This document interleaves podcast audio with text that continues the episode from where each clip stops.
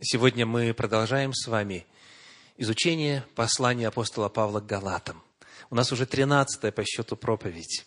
И называется она сегодня «Личное воззвание Павла». Личное воззвание Павла. Мы будем изучать сегодня в четвертой главе послания к Галатам стихи с 8 по 20. Четвертая глава, стихи с 8 по 20. Читая стихи по очереди, задумываясь о значении прочитанного, пытаясь применить это к себе, примерить на жизнь свою и двигаясь дальше по отрывку. Итак, личное воззвание Павла мы читаем в начале стихи с 8 по 11, в 4 главе послания Галатам. «Но тогда, не знавши Бога, вы служили богам, которые в существе не боги. Ныне же, познавши Бога, или лучше, получивши познание от Бога, для чего возвращаетесь опять к немощным и бедным вещественным началам и хотите еще снова поработить себя им? Наблюдаете дни, месяцы, времена и годы. Боюсь за вас – не напрасно ли я трудился у вас? Как вот эта фраза 11 стиха и перед этим 10 наблюдаете дни, месяцы, времена и годы, в силу чего апостол боится, не зря, не зря ли работал, как она традиционно понимается во многих кругах. В чем обличает апостол Павел Галат? Хочу процитировать вам отрывочек из так называемого The Bible Knowledge Commentary, который переведен был в свое время на русский язык и издан пятитомником в России. Сказано так. Под влиянием иудаистов галаты стали, по-видимому, сообразовывать свою жизнь с Моисеевым календарем – они отмечали особые дни, в скобочках субботы, месяцы, в скобочках новомесячья, времена, то есть сезоны, сезонные праздники, в скобочках Пасху, Пятидесятницу, праздник Кущей и годы, в скобочках субботний и юбилейный. И вот против этого, по мысли данного комментария и многих и же с ним, выступает апостол Павел, говоря, не напрасно ли я трудился у вас – очень часто в адрес тех, кто живет по божественному календарю, звучат насмешки на основании 10 стиха 4 главы послания к Галатам, ибо многим кажется, что апостол Павел здесь обличает за соблюдение субботы и так далее. Давайте посмотрим, о чем же на самом деле идет речь. Первое, что нам в этом поможет, это обращение внимания на местоимения, которые использует апостол. Местоимения очень важны, в особенности в послании к Галатам. Итак, какие местоимения есть в этом отрывочке в стихах с 8 по 11? Фактически у нас есть два местоимения. Одно в восьмом стихе, другое в одиннадцатом. Какое в восьмом стихе? Он говорит, вы, но тогда не знавши Бога, вы и в одиннадцатом стихе «боюсь за вас». «Боюсь за вас». Кто такие вы в послании к Галатам? Это христиане, обращенные из язычников. Это те, кто по рождению, по происхождению истинного Бога, Творца неба и земли, не знал. Они жили вне Бога. Они вы – это язычники, а мы, нам, наши – это кто? Это иудеи. Мы по природе иудеи. Мы уже обращались к этому стиху неоднократно в этом цикле проповеди, 2 глава, 15 стих. Мы по природе иудеи, 2.15, они из язычников грешники. То есть, во-первых, местоимение указывает, что апостол Павел обращается к бывшим язычникам которые закона Божия и божественного календаря никогда не знали раньше, до обращения к Господу. Второе, второе, как описан предыдущий опыт, опыт до обращения в Христову веру, тех, кому Павел говорит сейчас. Восьмой стих.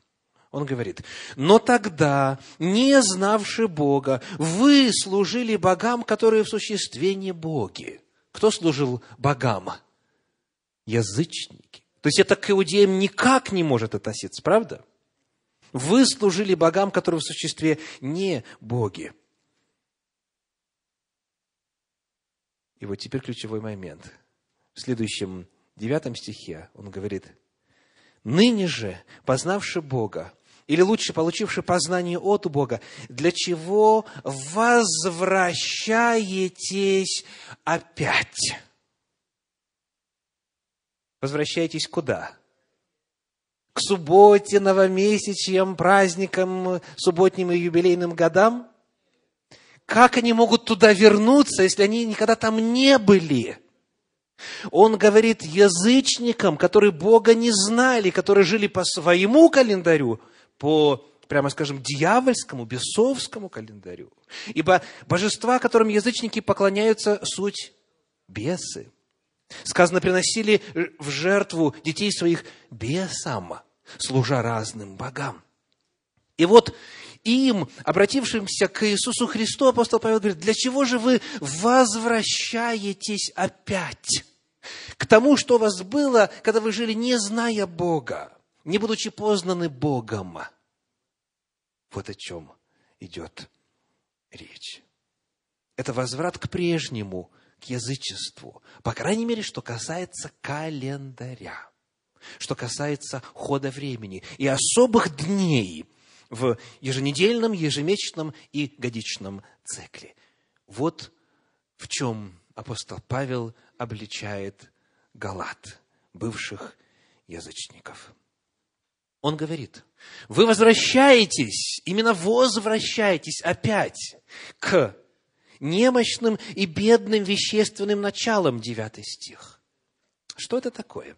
немощные и бедные вещественные начала. В подлиннике используется греческое слово «стойхея», вот как оно переведено, например, в послании в Колоссы э, во, втором, во второй главе в восьмом стихе. Колоссянам 2.8. 2.8. «Смотрите, братья, чтобы кто не увлек вас философией и пустым обольщением по преданию человеческому, по стихиям мира, а не по Христу». Как переведено стойхейон? Стихии. Стихии. Он говорит, смотрите, чтобы кто вас не увлек философию пустым обольщением по преданию человеческому.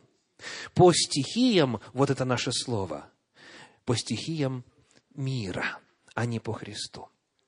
Термин «стойхейон» в оригинале несколько раз используется именно для, именно для описания человеческих, элементарных, примитивных, языческих, бесовских принципов, учений, праздников, правил и так далее. Речь идет о том, что эти христиане, которые обратились к Иисусу Христу, они теперь заново возвращаются, по крайней мере, в плане календаря, к язычеству.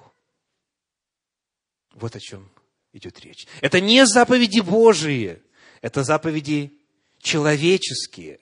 Это не Божий план, не Божий календарь, а языческий календарь. Суть проблемы, которая описывается здесь, заключается в том, что был, по крайней мере, на уровне духовного опыта некоторых, возврат к элементам язычества, из которого они в свое время вышли. Что это может означать? К чему именно возвращались бывшие язычники. Во-первых, это может касаться языческого литургического календаря. У каждой языческой религии есть свои праздники, правда? И на еженедельном уровне главный праздник какой?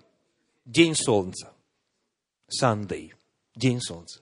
То есть, практически без исключения, все языческие религии поклоняются Солнцу, это главное божество.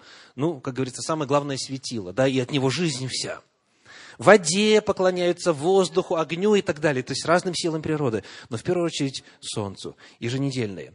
Есть ли ежемесячные праздники? Конечно. А ежегодные? Сколько угодно. То есть, у язычников есть свой литургический календарь, по которому они живут. И потому апостол Павел может здесь ссылаться на то, что некоторые из галат, которые жили в языческой среде и которые были выходцами из язычества, они, возможно, стали возвращаться к каким-то языческим праздникам и особым святым дням. Вот что написано об этом в примечании редактора на комментарий этого места Священного Писания в переводе Стерна. Читаю. Есть те, кто мало знаком с христианскими праздниками и оккультизмом Древней Руси.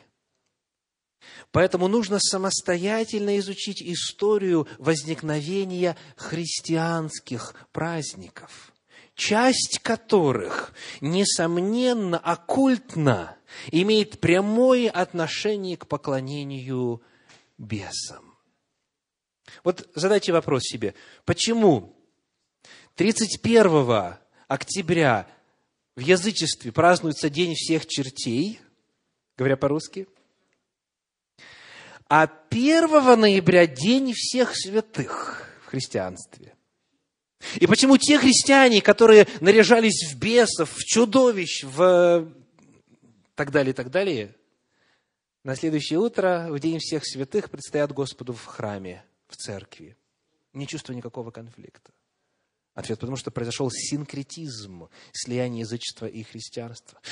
Почему в контексте Великого Поста перед Пасхой есть особое время разгула, когда практически все можно?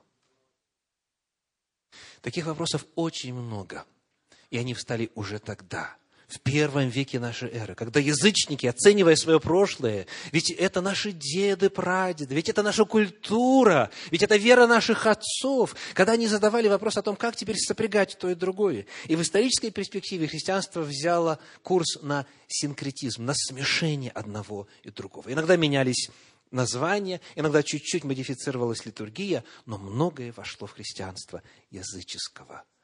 Что касается календаря. Есть Божий календарь есть бесовский календарь. Это первый вариант истолкования. В христианстве сегодня в действительности есть праздники языческого происхождения. Далее. Это может касаться календаря в несколько ином приложении. А именно, скажите, можете ли вы вот так вот ну, наизусть сказать, в чем именно Павел обличает Галат. То есть, что они делают с этими днями, месяцами и годами? Что они делают с ними? Соблюдают, да? Так вот оно в памяти откладывается. Но текст на самом деле что говорит? Десятый стих. Наблюдаете. Не соблюдаете, а наблюдаете. В чем будет разница? В подлиннике используется греческий глагол паратерео, паратерео, который используется а, в подлиннике порядка шести-семи раз. Вот один пример. Евангелие от Луки, 20 глава, 20 стих, Луки 20, 20. «И, наблюдая паратерео за ним, подослали лукавых людей, которые, притворившись благочестивыми, уловили бы его в каком-либо слове, чтобы предать его начальству и власти правителя. Именно наблюдая. То есть речь идет о наблюдателях за календарем, который, в свою очередь, определяется чем? Дни, месяцы, времена и годы. Движением небесных тел. Итак, речь может идти об астрологии которой язычество насквозь пропитано. Потому что предпосылка базовая в основании астрологии заключается в том, что вот эти вот планеты – это божества. Это конкретные духовные личности. И когда они передвигаются в определенном порядке по небосводу, это, естественно, влияет на нашу с вами жизнь. Вот почему расположение планет, как верят некоторые, влияет на ваш день сегодня. Вот как об этом говорит Священное Писание. Книга пророка Исаии, 47 глава, стихи 12 и 13. Исаии, 47 глава, стихи 12 и 13. То есть, повторимся, в подлиннике слово используется шесть раз, и всегда в смысле наблюдать. Не соблюдать, а наблюдать. Теперь читаем Исаю. «Оставайся же с твоими волшебствами и со множеством чародейств твоих, которыми ты занималась от юности твоей. Может быть, пособишь себе, может быть, устоишь, ты утомлена множеством советов твоих. Пусть же выступят кто? Наблюдатели небес, и звездочеты, и предвещатели по новолуниям, и спасут тебя от того, что должно приключиться тебе. И дальше написано, вот они как солома, сгорели, ничего не осталось. Речь идет именно о внимательном наблюдении за небесными телами с целью предсказания удач, неудач, с целью предсказания будущего. Речь идет об астрологии, которая чрезвычайно была распространена в языческих религиях. К великому сожалению, сегодня проблема стоит не менее остро. Многие христиане, исповедующие веру в Слово Божье в Библию, в Иисуса Христа, Господа и Спасителя, они продолжают быть э, ведомыми звездами. То есть, вроде бы по-крупному э, и не верят, но все-таки нет-нет, да и э, заглянут в гороскоп. Стоит ли заключать сегодня новую сделку или нет? Или, как э, в книге «Новый век против Евангелия» приводится одна крылатая фраза. Человек говорит, я не верю в весь этот астрологический бред. Мы, девы, не такие уж и суеверные. Представляете? То есть даже если вроде бы не веришь, все равно ты знаешь свой знак зодиака, год, в котором родился, под каким животным родился и так далее. То есть и все равно, хочешь не хочешь, кто-то больше, кто-то меньше, наблюдает. Это есть язычество. От этого нужно отказаться. Более того, это есть колдовство. Если вы обратили внимание, в прочитанном нами отрывочке из 47 главы книги пророка Исаии в стихах 12 и 13 сказано, «Оставайся же с твоими волшебствами и со множеством чародейств твоих, призови наблюдателей небес, звездочетов, предвещателей по новолуниям». Это есть все оккультизм. И это очень и очень опасно. Потому апостол Павел, говоря осудительно, говоря осуждающе об этих верующих, может быть, упрекал их за веру в астрологию. И говорит, не напрасно ли я трудился у вас? Одиннадцатый стих. «Боюсь за вас», говорит он. Четвертая глава послания Галатам, одиннадцатый стих. «Боюсь за вас. Не напрасно ли я трудился у вас?» Вот здесь как раз-таки личное воззвание. Апостол Павел уже привел массу доказательств логического плана из Священного Писания, путем обращения к непосредственному опыту Галат. А теперь он лично им говорит о своих чувствах. Он теперь говорит как пастырь, как человек, заботящийся об их духовном здравии, как духовный отец. Боюсь за вас. Не напрасно ли я трудился у вас? Читая далее четвертую главу послания апостола Павла Галатам, мы с вами посмотрим на стихи с 12 по 15. Здесь новая мысль. Четвертая глава, стихи с 12 по 15. «Прошу вас, братья, будьте как я, потому что и я как вы.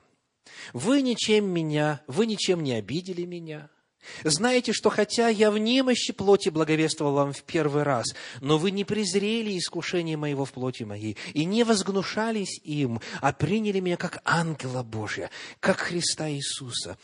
Как вы были блаженны! Свидетельствую о вас, что если бы возможно было, вы исторгли бы очи свои и отдали мне. Что делает апостол? Он обращается к воспоминаниям. Он говорит, вспомните, какими вы были, как мы познакомились с вами, как вы отреагировали на благую весть, проповеданную мною. Вспомните, как вы меня лично приняли, насколько вы широко раскрыли свои объятия, сколь многим готовы были пожертвовать для меня. И вот здесь он ссылается на состояние, в котором он пребывал тогда, когда пришел благовествовать на территории римской провинции Галатия.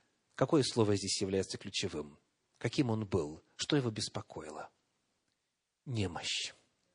Немощь немощь плоти. В 13 стихе написано, знаете, что хотя я в немощи плоти благовествовал вам в первый раз. То есть какого-то рода слабость, какого-то рода болезнь, что-то с состоянием тела его было не в порядке. Что же именно?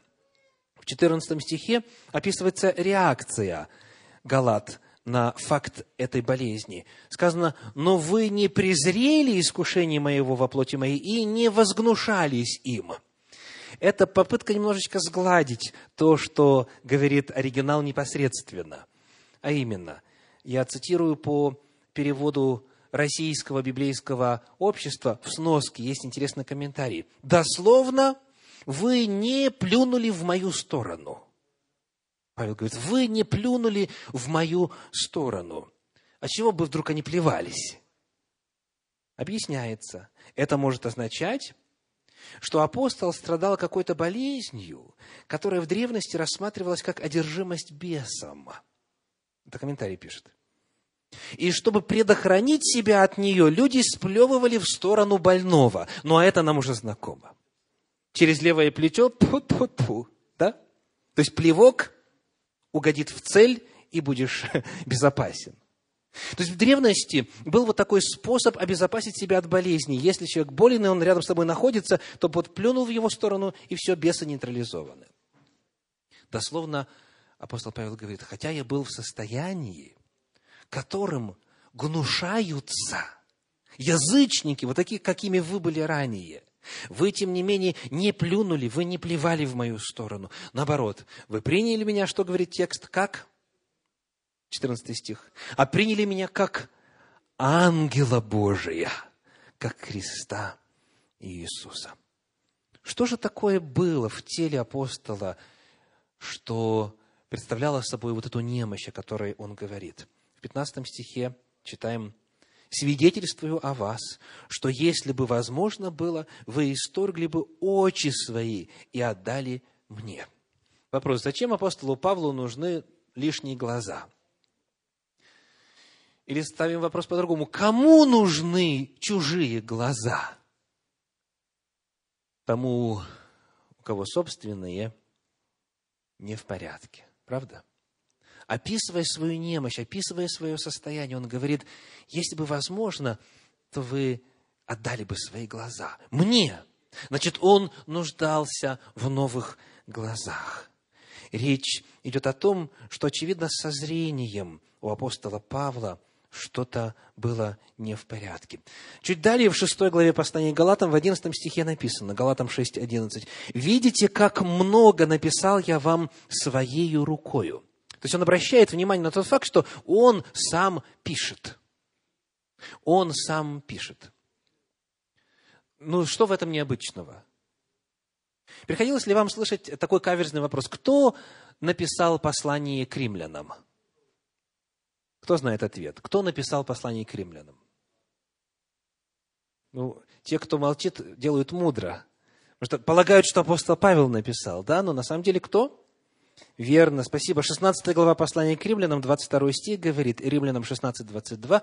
«Приветствую вас в Господе и я, Тертий, писавший сие послание». Но почему мы зовем его все-таки послание апостола Павла к римлянам, а не Тертия к римлянам? Потому что апостол Павел был автором мыслей точнее, проводником мысли откровений Духа Святого. Он озвучивал, что надо было написать, а записывал, то есть был писцом, писарем Тертий. Апостол Павел никогда сам не писал. Вот что мы находим во втором послании Фессалоникийцам в третьей главе, в стихах 17 и 18. Второе Фессалоникийцам, третья глава, стихи 17 и 18. «Приветствие моею рукою Павловою, что служит знаком во всяком послании. Пишу я так. Благодать Господа нашего Иисуса Христа со всеми вами. Аминь. То есть, какой была практика? Обыкновенно кто-то другой писал. Силуан помогал, Тимофей помогал. Апостол Павел диктовал, кто-то записывал, и в конце Павел только лишь одну строчку писал.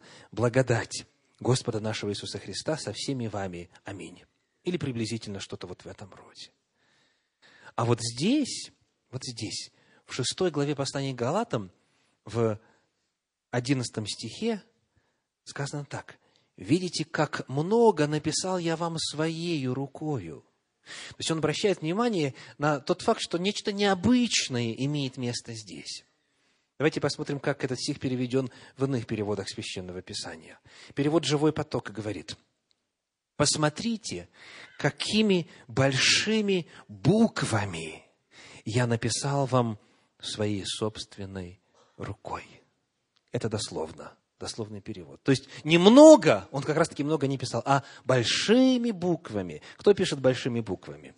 Я вспоминаю, когда я попал на первый курс э, в Заокскую семинарию в России, и там мы начали изучать историю христианской церкви, и вот один из преподавателей, Олег Сенин, э, который терял зрение с каждым днем все больше и больше, когда вот он делал какие-то пометки на доске, то это все было огромными буквами. Вот, то есть, когда он что-то писал, именно так вот чуть-чуть вот подальше и очень крупным шрифтом. Это типично. Крупным шрифтом пишут те, у кого слабое зрение. Вот об этом идет речь. Апостол Павел был в немощи плоти, и он обращает внимание на то, что даже вот такого его – с физическим недостатком, что могло в мировоззрении язычников указывать на немилость Божью. Они приняли его, весть, которую он провозглашал, приняли. И он говорит, как вы были тогда блаженны.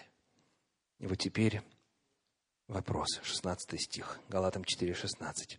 Итак, неужели я сделался врагом вашим, говоря вам истину. Вы, которые готовы были свои глаза исторгнуть и отдать мне, если бы это было тогда медицински возможно, вы теперь что, считаете меня врагом? И только из-за чего? Из-за того, что я говорю вам истину. Скажите, знакомая ли эта проблема? У людей энтузиазм во взаимоотношениях, все ладно, все хорошо, но потом вдруг, когда кто-то начинает говорить правду о человеке, правду часто неприятную, неприглядную, постыдную, они навсегда расстаются. Основа отношений. Вот какой вопрос э, поднимается здесь. На чем строятся взаимоотношения между людьми? Неужели я сделался врагом вашим, говоря вам истину, вопрошает апостол в третьей книге царств, в 22 главе, в стихах 7 и 8, на эту тему есть такой пример. Третье царств, 22 глава, стихи 7 и 8.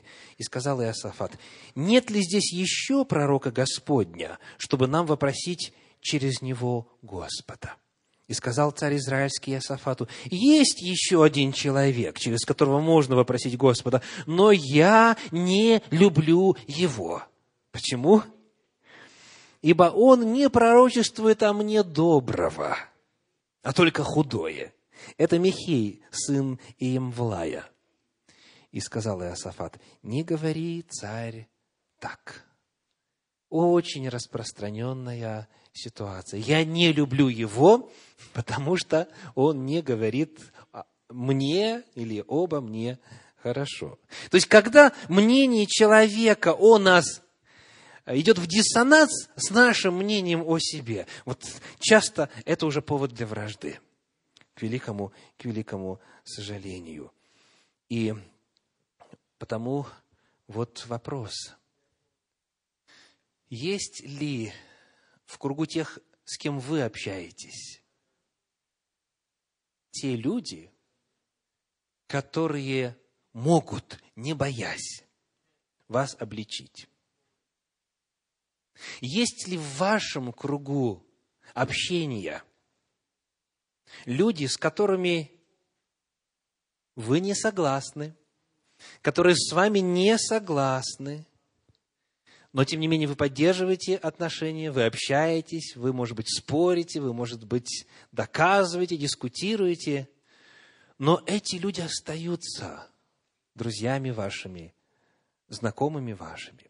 Чаще всего происходит вот так. Как только человек говорит что-то не то, что-то, что звучит в диссонанс, он сразу же исчезает. Он не задерживается долго на орбите вокруг человека. Он сразу уходит. Естественно, неприятно, когда тебе говорят то, что тебе не нравится. В особенности, если это тебя напрямую касается, твоей личности, твоих воззрений, жизни, поведения и так далее. И апостол Павел говорит, неужели я сделался врагом вашим, говоря вам истину? Во втором послании Тимофею, в 4 главе, читаем первые четыре стиха на эту тему. 2 Тимофею, 4 глава, первые четыре стиха. «Итак, заклинаю тебя пред Богом и Господом нашим Иисусом Христом, который будет судить живых и мертвых в явлении Его и Царстве Его, проповедуй Слово».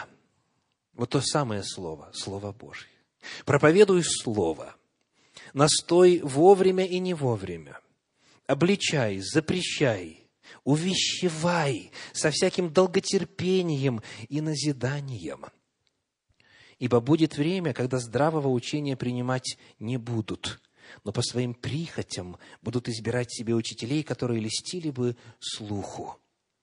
И от истины отвратят слух и обратятся к басням. К великому сожалению, это пророчество исполнилось.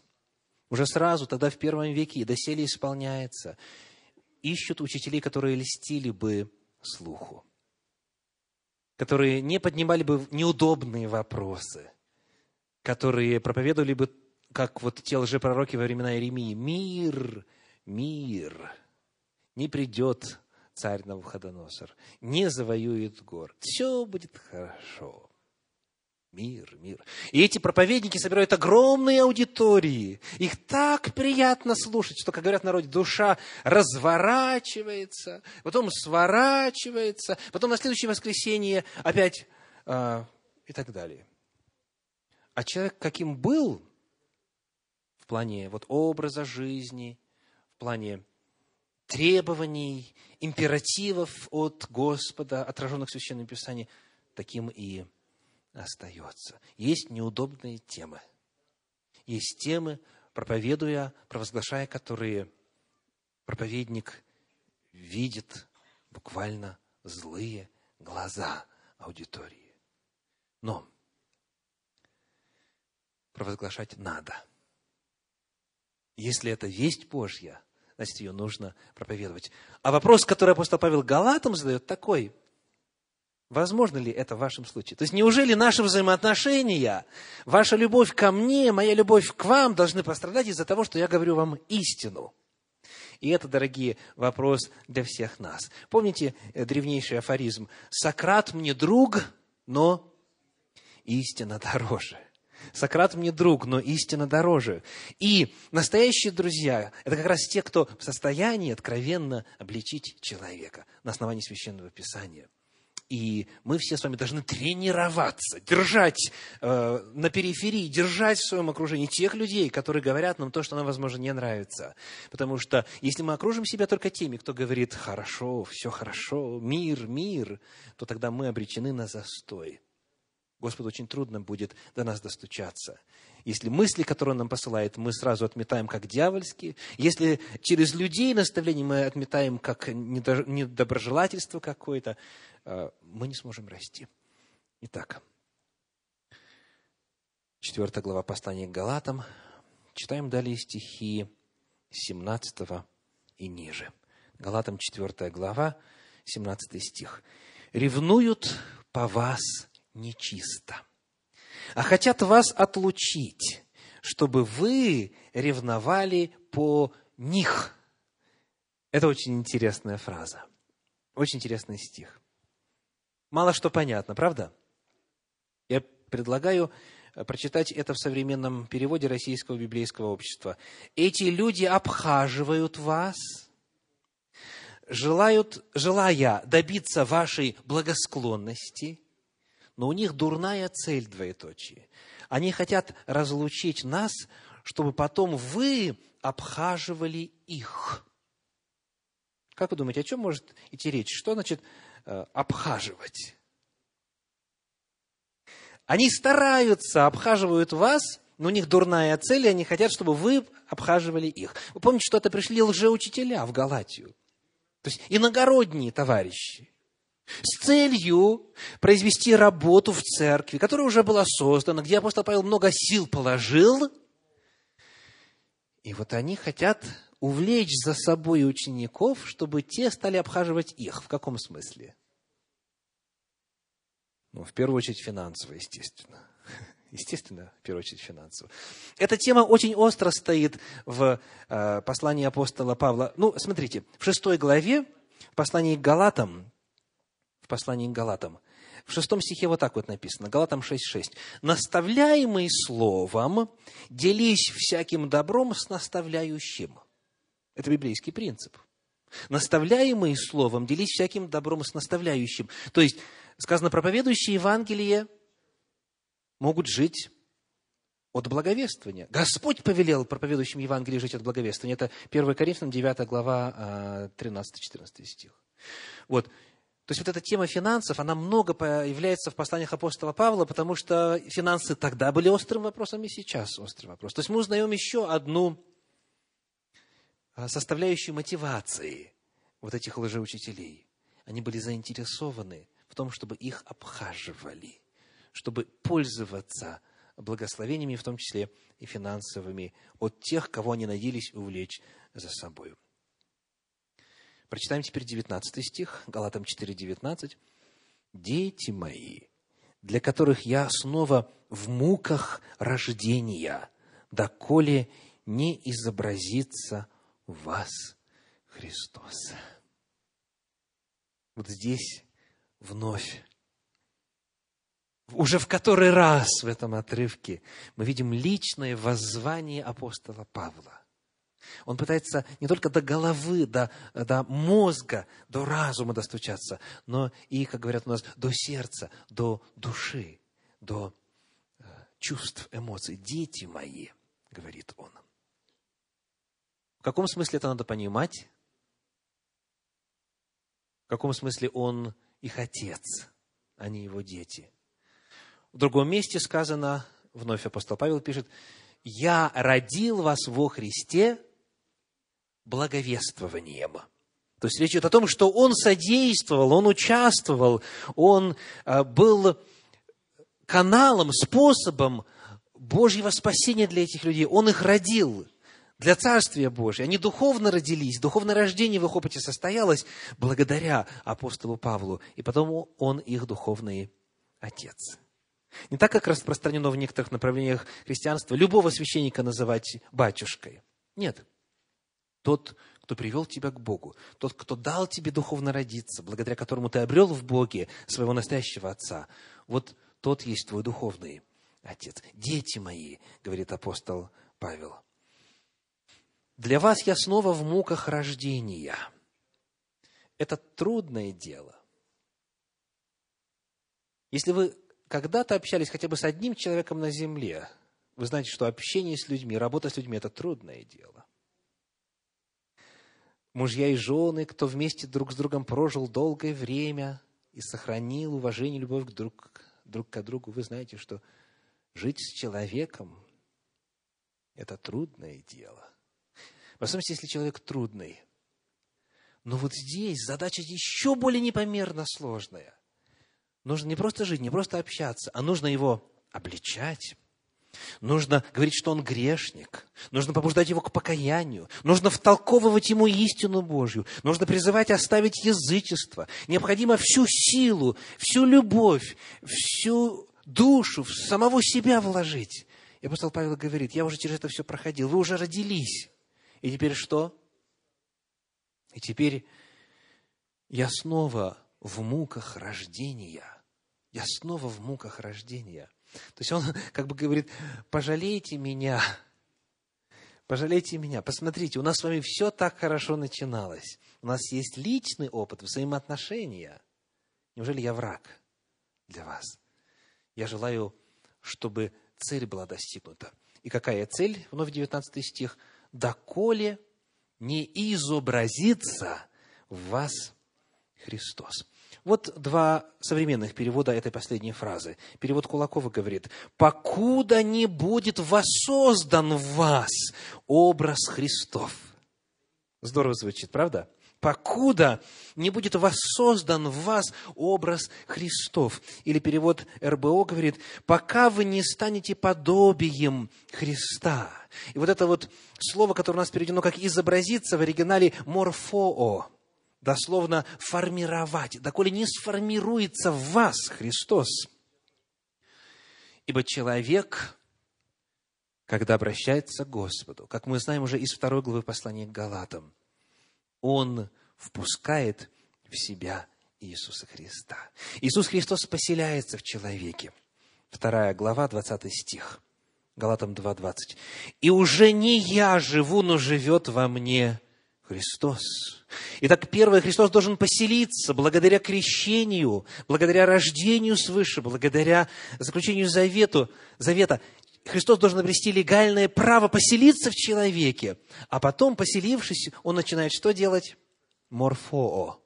Преобразовывать, изменять, формировать человека так, чтобы человек стал похожим на Иисуса Христа. То есть Христос, поселившийся в человека, должен в интонации голоса, в жестах, в мимике лица, в словах, в поступках, во всем проявиться так, чтобы, смотря на человека, можно было сказать, вот каким был Иисус Христос, живя на земле. Апостол Павел говорит, я буду работать, и это трудное дело, пока эта цель не будет достигнута. Это требует усилий, но я буду трудиться, помогая вам, чтобы Христос, вас живущий на основании завета с Ним, вас преобразовал, чтобы Он в вас проявился, чтобы вы были сформированы, чтобы образ Божий в вас достиг своей цели.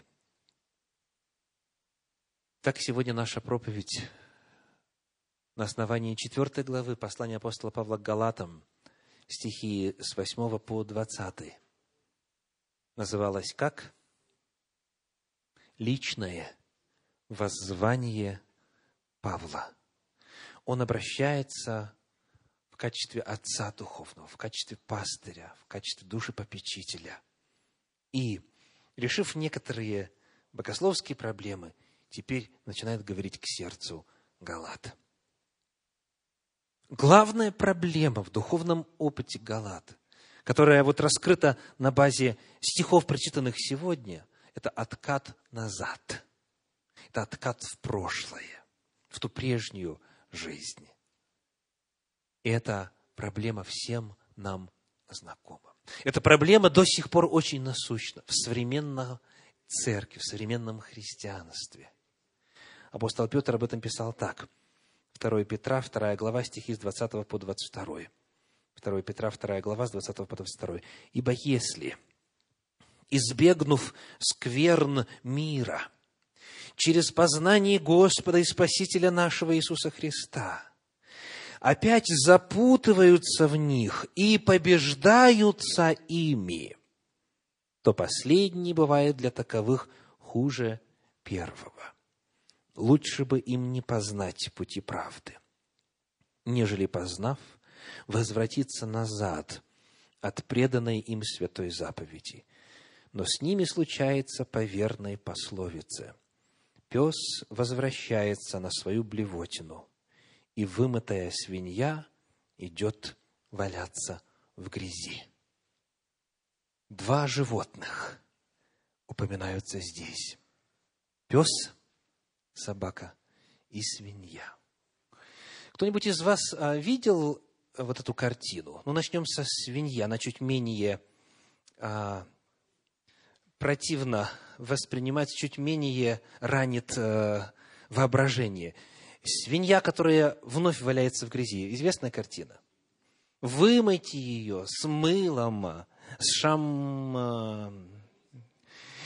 И со щеточкой, и так далее, и так далее. Выпустили, и она опять туда же.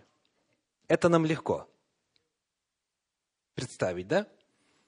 А кто-нибудь из вас видел, как пес возвращается на свою блевотину? Ну, возвращается он с весьма практической целью. Не просто, чтобы метку там оставить, да, или отметиться и так далее. Нет.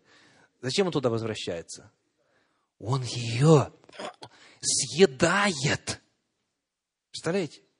Вот, вот, вот то самое, что изверглось, он через время опять съедает.